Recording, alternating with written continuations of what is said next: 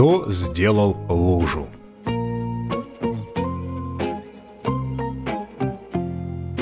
Когда маленькая собачка Соня еще не была умной собачкой Соней, а была маленьким умным щенком, она часто писала в коридоре.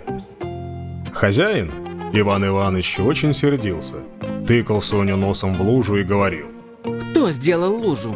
М? Это кто сделал лужу? Воспитанные собаки должны терпеть и не делать луж в квартире. Собачке Соне это, конечно, ужасно не нравилось. И вместо того, чтобы терпеть, она старалась незаметно делать это дело на ковре. Потому что на ковре луж не остается. Но однажды они вышли гулять на улицу, и маленькая Соня увидела перед подъездом огромную лужу. Кто сделал такую огромную лужу?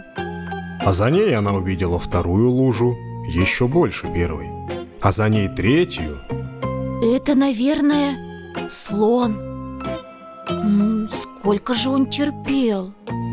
И с тех пор перестала писать в квартире.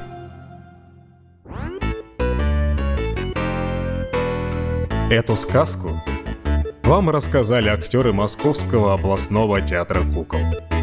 Ольга Амосова, Алексей Смирнов и Алексей Тимошин. До новых историй!